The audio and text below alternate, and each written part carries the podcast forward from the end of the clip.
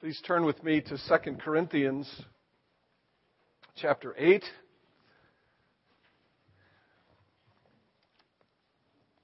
We actually will read verses 8 through 15. We're doing a kind of an unusual thing. We're bringing one series to a close and starting a new one, all in the same sermon. Wonder of wonders, miracle of miracles. We're bringing to a close a series on stewardship, and we're beginning the Advent season, and we're looking at a particular text, and it's in this passage 2 Corinthians 8, 8 and following, and the particular verse that uh, is going to occupy our thinking this morning is verse 9. So, as we continue to think about and bring to a close this matter of stewardship and introduce the season of Advent, uh, read with me, beginning at verse 8, 2 Corinthians chapter 8. I say this not as a command, not as a command. See, we're always looking for rules, aren't we? We always want rules. Remember the Old Testament passage, you know, don't glean all the way to the edge of your crops, don't glean all the way. Well, well, where's the, how far do I go? Where's the, what am I, I can't, I need a rule. Tell me how many rows to leave. No, I don't say this by way of command. You see, we're trying to get at something deeper than rules and commands. I don't say this by way of command, the apostle says, but to prove by the earnestness of others that your love also is genuine. See, there's something higher and deeper and wider and longer than commands. And it's love.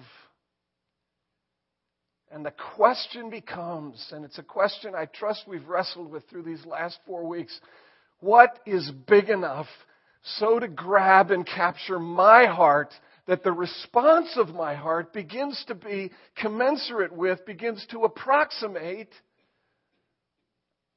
the heart of God and His love for me.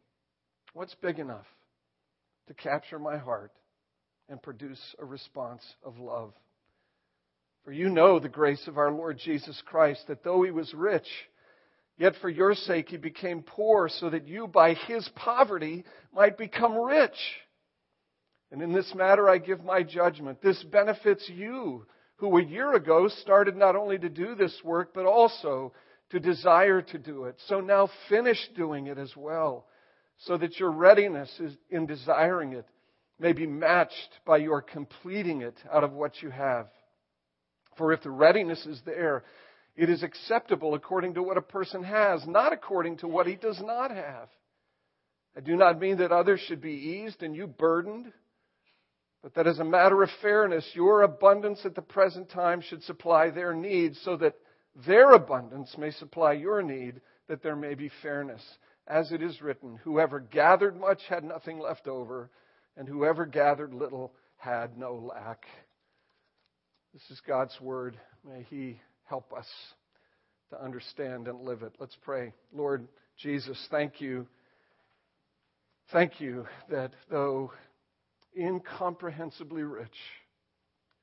You for our sakes. As we found ourselves in the midst of our destitution, you who were rich became poor so that we, through your poverty, might become unimaginably, incomprehensibly rich. Oh God, drill this into my heart, I pray, and our hearts by your Spirit. In Jesus' name, amen. Please be seated. First Sunday in Advent, so I get to ask the question that I think I've asked now for the sixth time. Barb and I have been here a little over five years. That means we've been here for six Advent seasons. So I get to ask this question on the first Sunday of Advent that I've asked five times before and now ask for the sixth time. As the lights are coming out, as the trees are going up, as the gifts are being purchased, why do we do this? Why do we do this? I mean, I know you're probably asking yourselves that question. Why do we do this? Why do we do this? But why do we do this? Uh, the, the lights, we came home from having Thanksgiving with our couple of our kids, Got home uh, late yesterday afternoon, early in the evening. The lights are up in the neighborhood, and more lights are going to go up. Why do the lights come out? Why do people who aren't here this morning and, and, and you know, many, many, many, many, many of whom are not in churches anywhere this morning, why do they put lights up? Why do they do that? Why do we do that?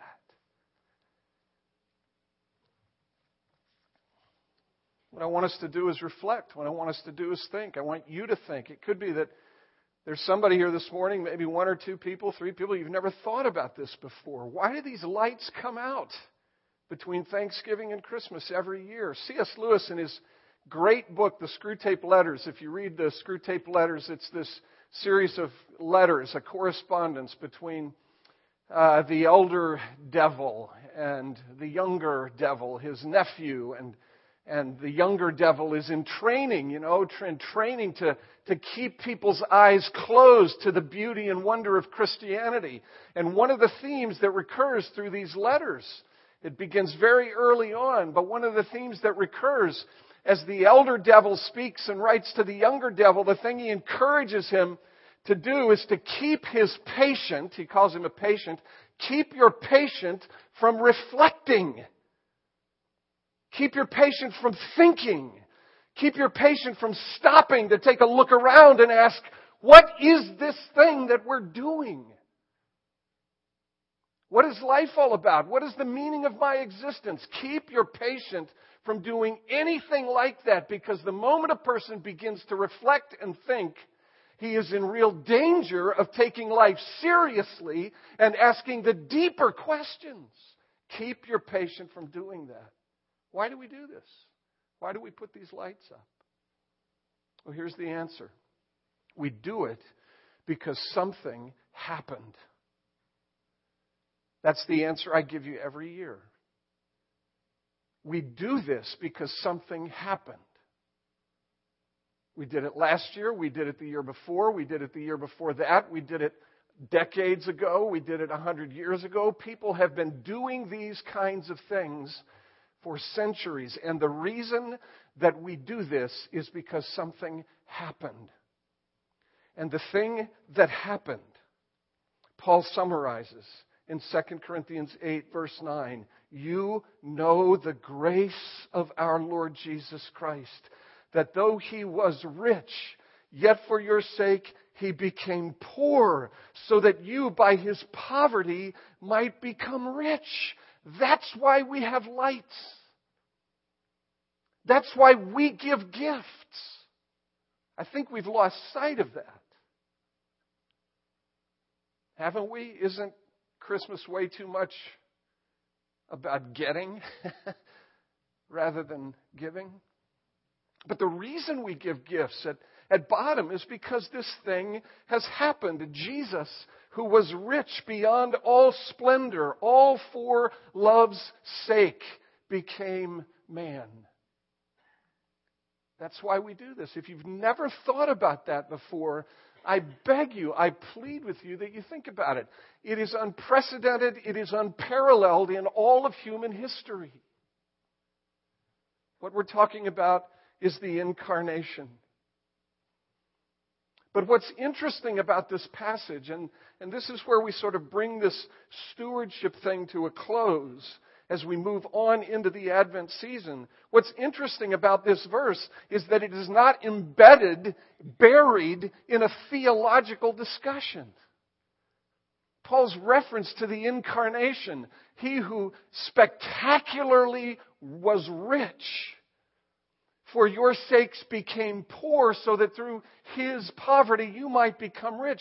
That verse is not embedded in, in theological reflection on the nature of the incarnation. He's not talking about the fact here in this passage that God, who is, and these are phenomenal words, infinite, meaning not bound by space, eternal, not bound by time. God who is infinite, eternal, unchanging, not given to mutation, doesn't grow old, doesn't lose his hair, doesn't lose his hearing, doesn't lose his eyesight. doesn't morph from one form into another, doesn't become more or less than what He is and always has been. God who is infinite, eternal, and unchanging in His being, wisdom, power, holiness, justice, goodness, and truth. Larger catechism. Became, took flesh to Himself. Somehow in the mystery of the providence of God and by the power of the third person of the Trinity, the Holy Spirit, this God became incarnate, took a nature just like yours. That nature was united to his eternal divinity. And somehow, in that union, this conceptus in the womb of Mary grew and came to full term and was born really and truly. And then was wrapped in some strips of cloth and was laid in a feeding trough in a barn in a third rate city outside the capital city of a third rate country. That's the incarnation. But that's not what Paul's talking about here. He's not talking about this. He's not talking about the Trinity Father, Son, Holy Spirit, second person of the Godhead, coming into this world by this miraculous union of two natures and conception and all the rest. He's not talking about that. What's he talking about? What's the setting in which the Apostle Paul cites the miracle of the incarnation? The setting and the context is the need of some desperately destitute, poor Christians that's the setting. That's the setting in which Paul makes his appeal to the incarnation and sets before us Jesus, who is the supreme model of giving. For those of you who haven't been here for the whole series, here are the things that we've, we've talked about so far, the things we've seen. We're talking about principles, principles that govern how we think about giving. Principles, not rules. I've had wonderful response, I have to tell you, from people, from you all, um, telling me that they've, they've, I mean, I'm grateful for this. They've never heard a series quite like this about stewardship. I can tell you, I've heard that from people.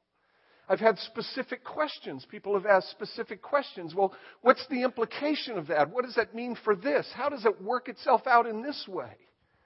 Please keep asking me those questions. Let's interact. Let's talk about the particulars. We are not talking about particulars in these sermons. We're talking about principles. And you and I, before God, examining our lives, examining these principles, prayerfully before God, should be asking God, what do you want me to do? What do you want me to do? The answer for each of us will be different for lots of different reasons. But here are the principles. Giving is gratitude to God for His goodness. That's Abel's story. Giving is gratitude to God for His amazing goodness following the fall. When everything should be obliterated and annihilated, God continues to show Himself faithful and good.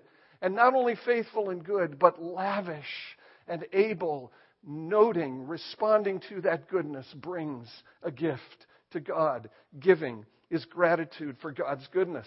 Giving is gratitude for God's grace. That's the story in Exodus 36. Israel experienced lavish grace.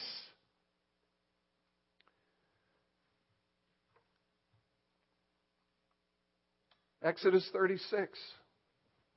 You remember this story that the people had to be constrained to stop giving.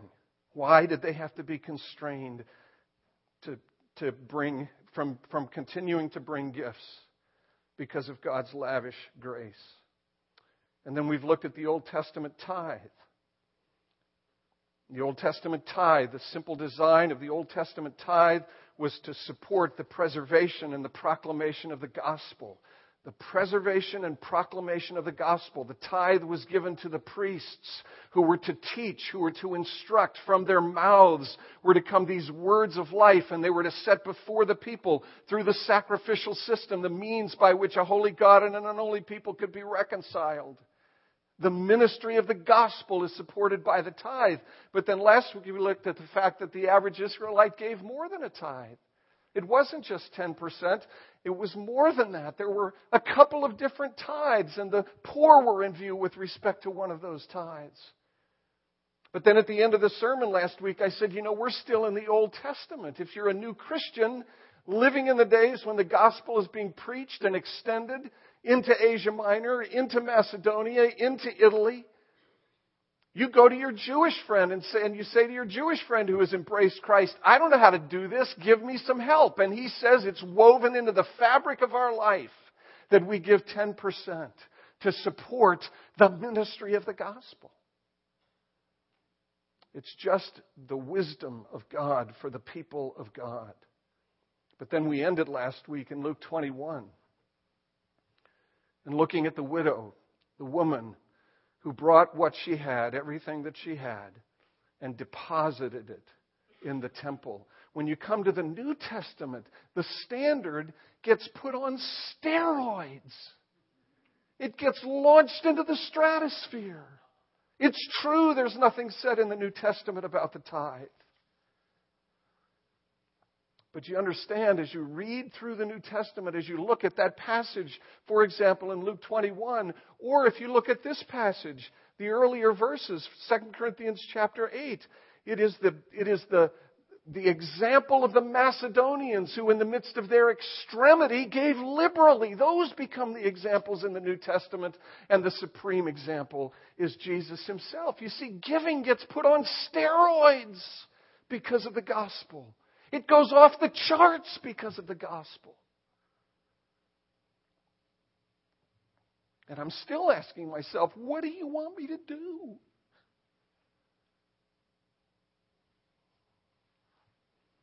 Now, what's going on in this particular situation with those principles again reviewed? Well, here's the story. Let me just summarize the story for you that leads us to this particular verse, 2 Corinthians 8, verse 9. Here's the story Paul is a minister of the gospel.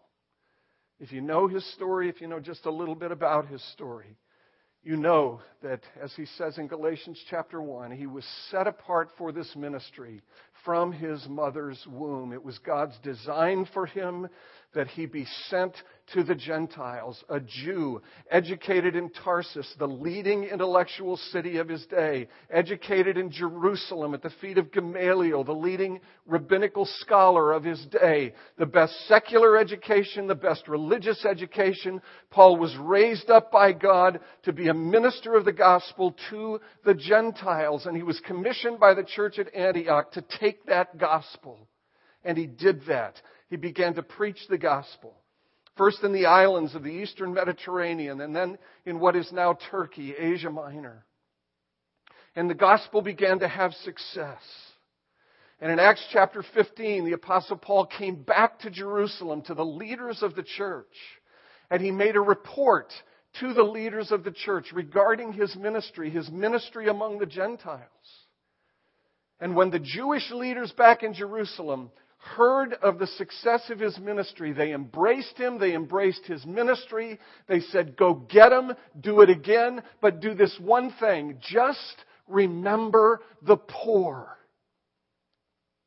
And in Galatians 2.10, the apostle Paul reminds his Galatian readers that he was happy and willing to do that the very thing he wanted to do as he preached the gospel was remember the poor. What poor?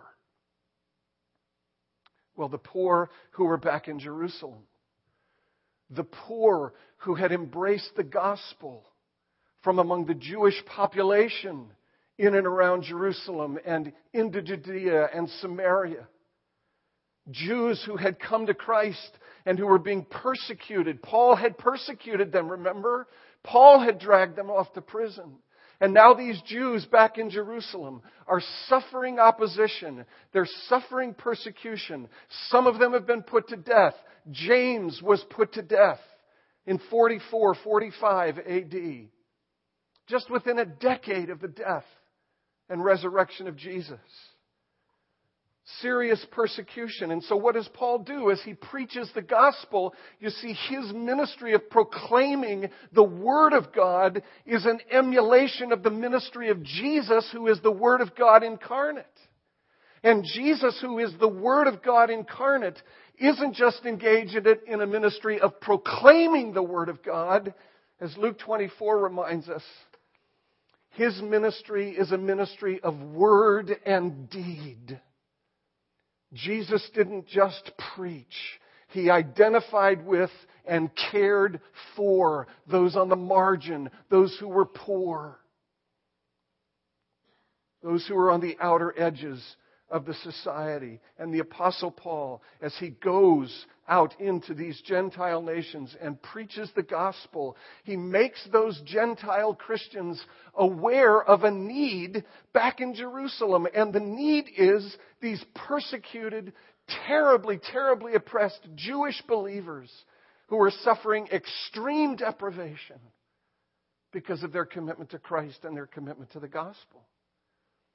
And so when Paul gets to Corinth, he does this. He preaches the gospel, the gospel is responded to, and as the church is established, he makes the Corinthian believers aware of this need because he has an agenda, he has an intention. While he's on this missionary journey, he's going to collect offerings from the churches and he's going to take those offerings back to Jerusalem to meet the needs of the saints in Jerusalem. You look at 1 Corinthians 16, the first few verses. Now, concerning the collection for the saints, as I directed the churches of Galatia, so you also are to do. On the first day of every week, each of you is to put something aside and store it up as he may prosper, so that there will be no collecting when I arrive. And when I arrive, I will send those whom you accredit by letter to carry your gift to Jerusalem. If it seems advisable that I should go also, they will accompany me. He did it. He preached the gospel and he made these new Christians aware of a desperate need. And his design was to collect gifts so that that need could be met.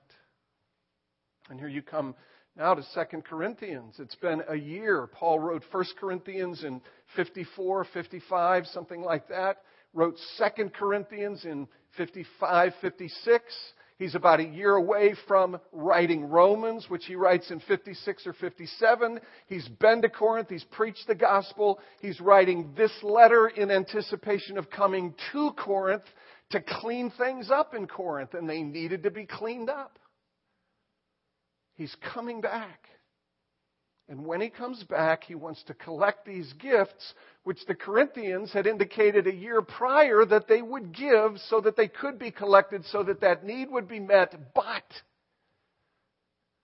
but, they got stuck and they hadn't fulfilled their commitment.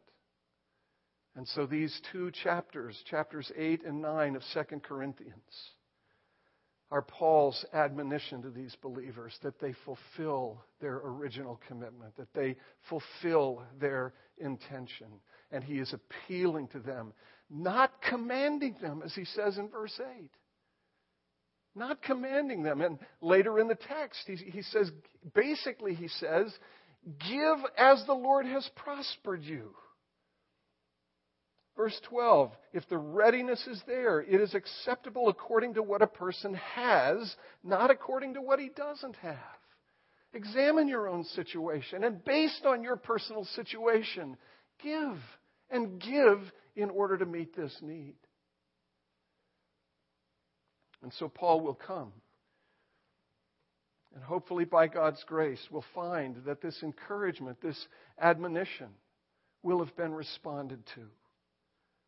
And then from there, from Corinth, when he is there in Corinth, he will write this letter to the Romans. And he will say to the Romans, if you look at Romans 15, verses 25 and following, he will say to the Romans that he's intending to do the same thing with them. He's writing the letter to the Romans. He's never been there. He's going to go to Rome. He wants them to know who he is, what his gospel is. And then you read this in, in chapter 15, verse 22. This is the reason why I've so often been hindered from coming to you. But now, since I no longer have any room for work in these regions, and since I have longed for many years to come to you, I hope to see you in passing as I go on to Spain and to be helped on my journey there by you once I have enjoyed your company for a while. He's going to go to Rome and he's going to look to the Roman Christians for the support that he needs in order to go on to Spain, to preach the gospel in Spain. He's going to ask the Roman Christians to support his missionary endeavor. But before he goes to Spain, verse 25, he's going to go to Jerusalem to take aid back to the saints. And verse 26 Macedonia and Achaia have been pleased to make some contribution for the poor among the saints at Jerusalem. What's Macedonia and Achaia? Macedonia is up north. What is Achaia? It's where Corinth is. The Corinthians responded. The churches of Macedonia and Achaia responded, raising these funds. And now Paul is going to go to Rome and he's going to ask for two commitments. He's going to ask for funding for the missionary enterprise to Spain, and he's going to ask for support for the Jewish Christians back in Jerusalem. Which do you want, Paul? I'll write you one check. No. I want two checks. I want two checks. I want a check for the missionary expansion of the gospel to Spain and I want to check to meet the needs of the impoverished and destitute back in Jerusalem. That's the story. And Paul will go to Rome. He will go to Rome via Jerusalem. He will deliver the aid that is promised. And there he will be arrested he will end up stuck in Caesarea for some period of time, maybe as long as two years. He'll finally end up in Rome. He may have been released when he finally got to Rome, but he was under house arrest. The tradition of the church says that eventually Paul was executed in Rome for his faithfulness to the gospel. That's the story. Now, a couple of points. Number one, and I'm just going to give you passages because I don't have time to read them. Concern for the destitute and impoverished, the marginalized, the needy, the poor is woven into the fabric of Jewish life and thinking. Can I share a story with you? I am rebuked by this. Of course, I can share a story. You don't have any choice. When Barb moved into our home, the first and only people who came to our door were our Jewish next door neighbors, welcoming the stranger into the neighborhood.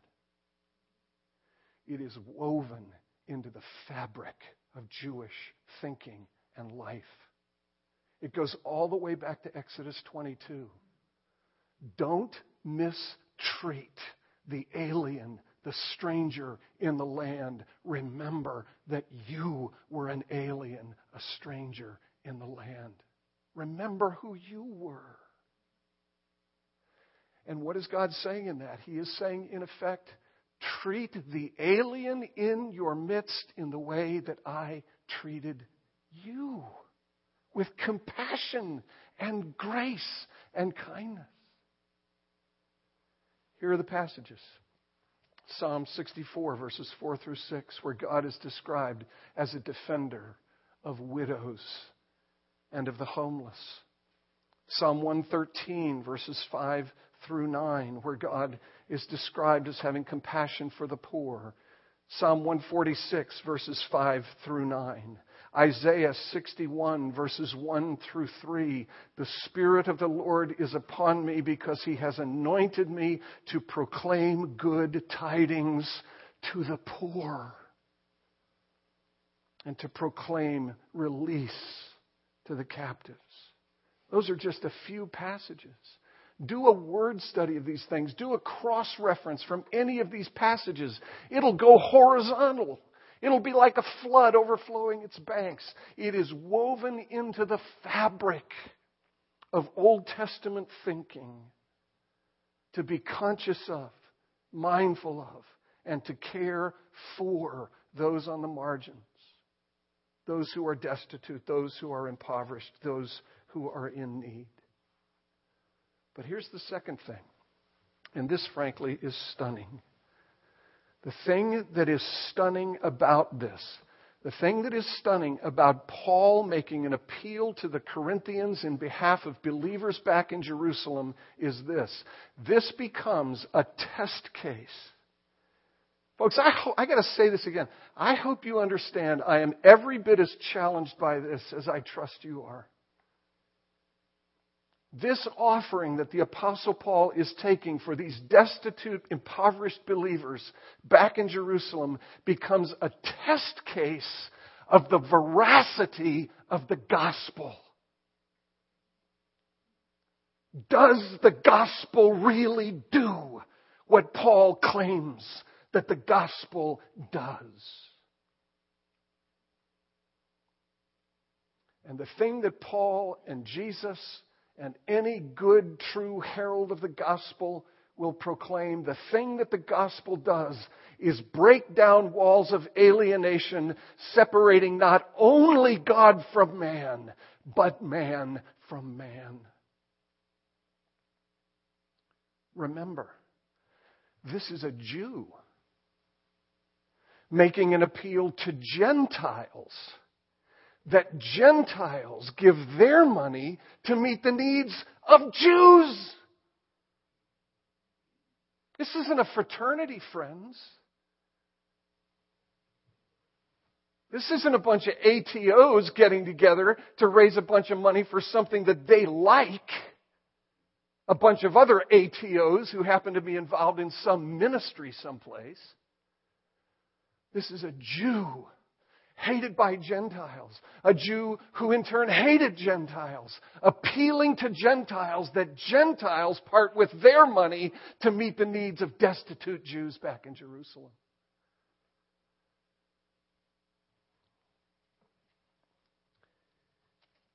I don't know if you know the story of the rape of Nanking. Nanking was a city on mainland China under the control of the Japanese in the 1930s late 30s.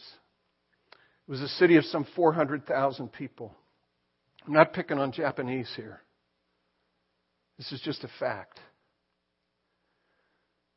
And while under the control of the Japanese, right on the cusp of the Second World War, the Japanese exterminated the city. The lowest estimates of people executed were 200,000. The higher estimates are 350,000 out of 430,000 people. Imagine someone from Nanking, China, going to Japan to preach the gospel to the Japanese after an atrocity like that. And seeing some people come to Christ and then saying, you know what I want? What I want from you? I want your money because these people back here are destitute and they need your support. That's how radical this is, folks.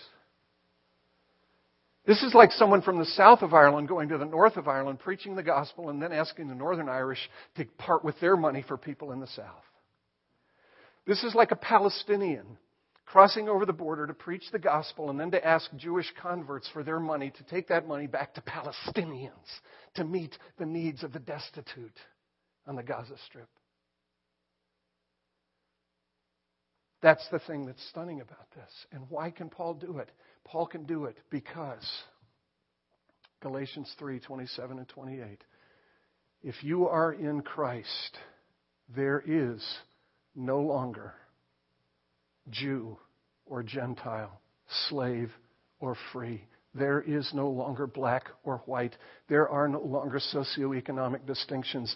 There is no longer racial ethnic hostility because Ephesians 2 16 and 17, because of what Jesus has done, the wall of hostility has come down, and out of the two, he has made one people. One people. And so, Paul, Paul can go to these Gentile Christians who are experiencing prosperity and appeal to them that from that prosperity they would care for the needs of people they have never seen and will never see, and who are ethnically, religiously, socioeconomically, culturally a polar opposite of who and what they are. But that's what the gospel does. Now, I said last week, and I'll conclude with this. I said last week, as we move ahead, we've been together for five years. God has blessed us. God has prospered us. God is caring for us. I still have this great hope and confidence that we're going to meet our budget for this year. I'm praying for that. I trust you're praying for that. I said last week, I want, as we move into these next five years, I want a bigger piece of the action. What did I mean by that? I want a bigger piece of seeing the kingdom extended and enlarged from us out into this community and out into the world. What did I mean by that? I want to see us grow in our ability to support CareNet, the Women's Refuge. I want to see us add some ministries, local ministries who are caring for people on the margin, caring for the destitute, caring for the needy. I want a piece of that action. We've put three wells in the ground in Tanzania. We've collected funds for seven more. I want a bigger piece of that action. I want to see 150 wells in the ground over there. We support one UF campus minister in a destitute place. Happens to be my son in law, whose wife happens to be great with child in keeping with the season. I want to see a dozen RUF campus ministers supported by our church. I want a piece of that action.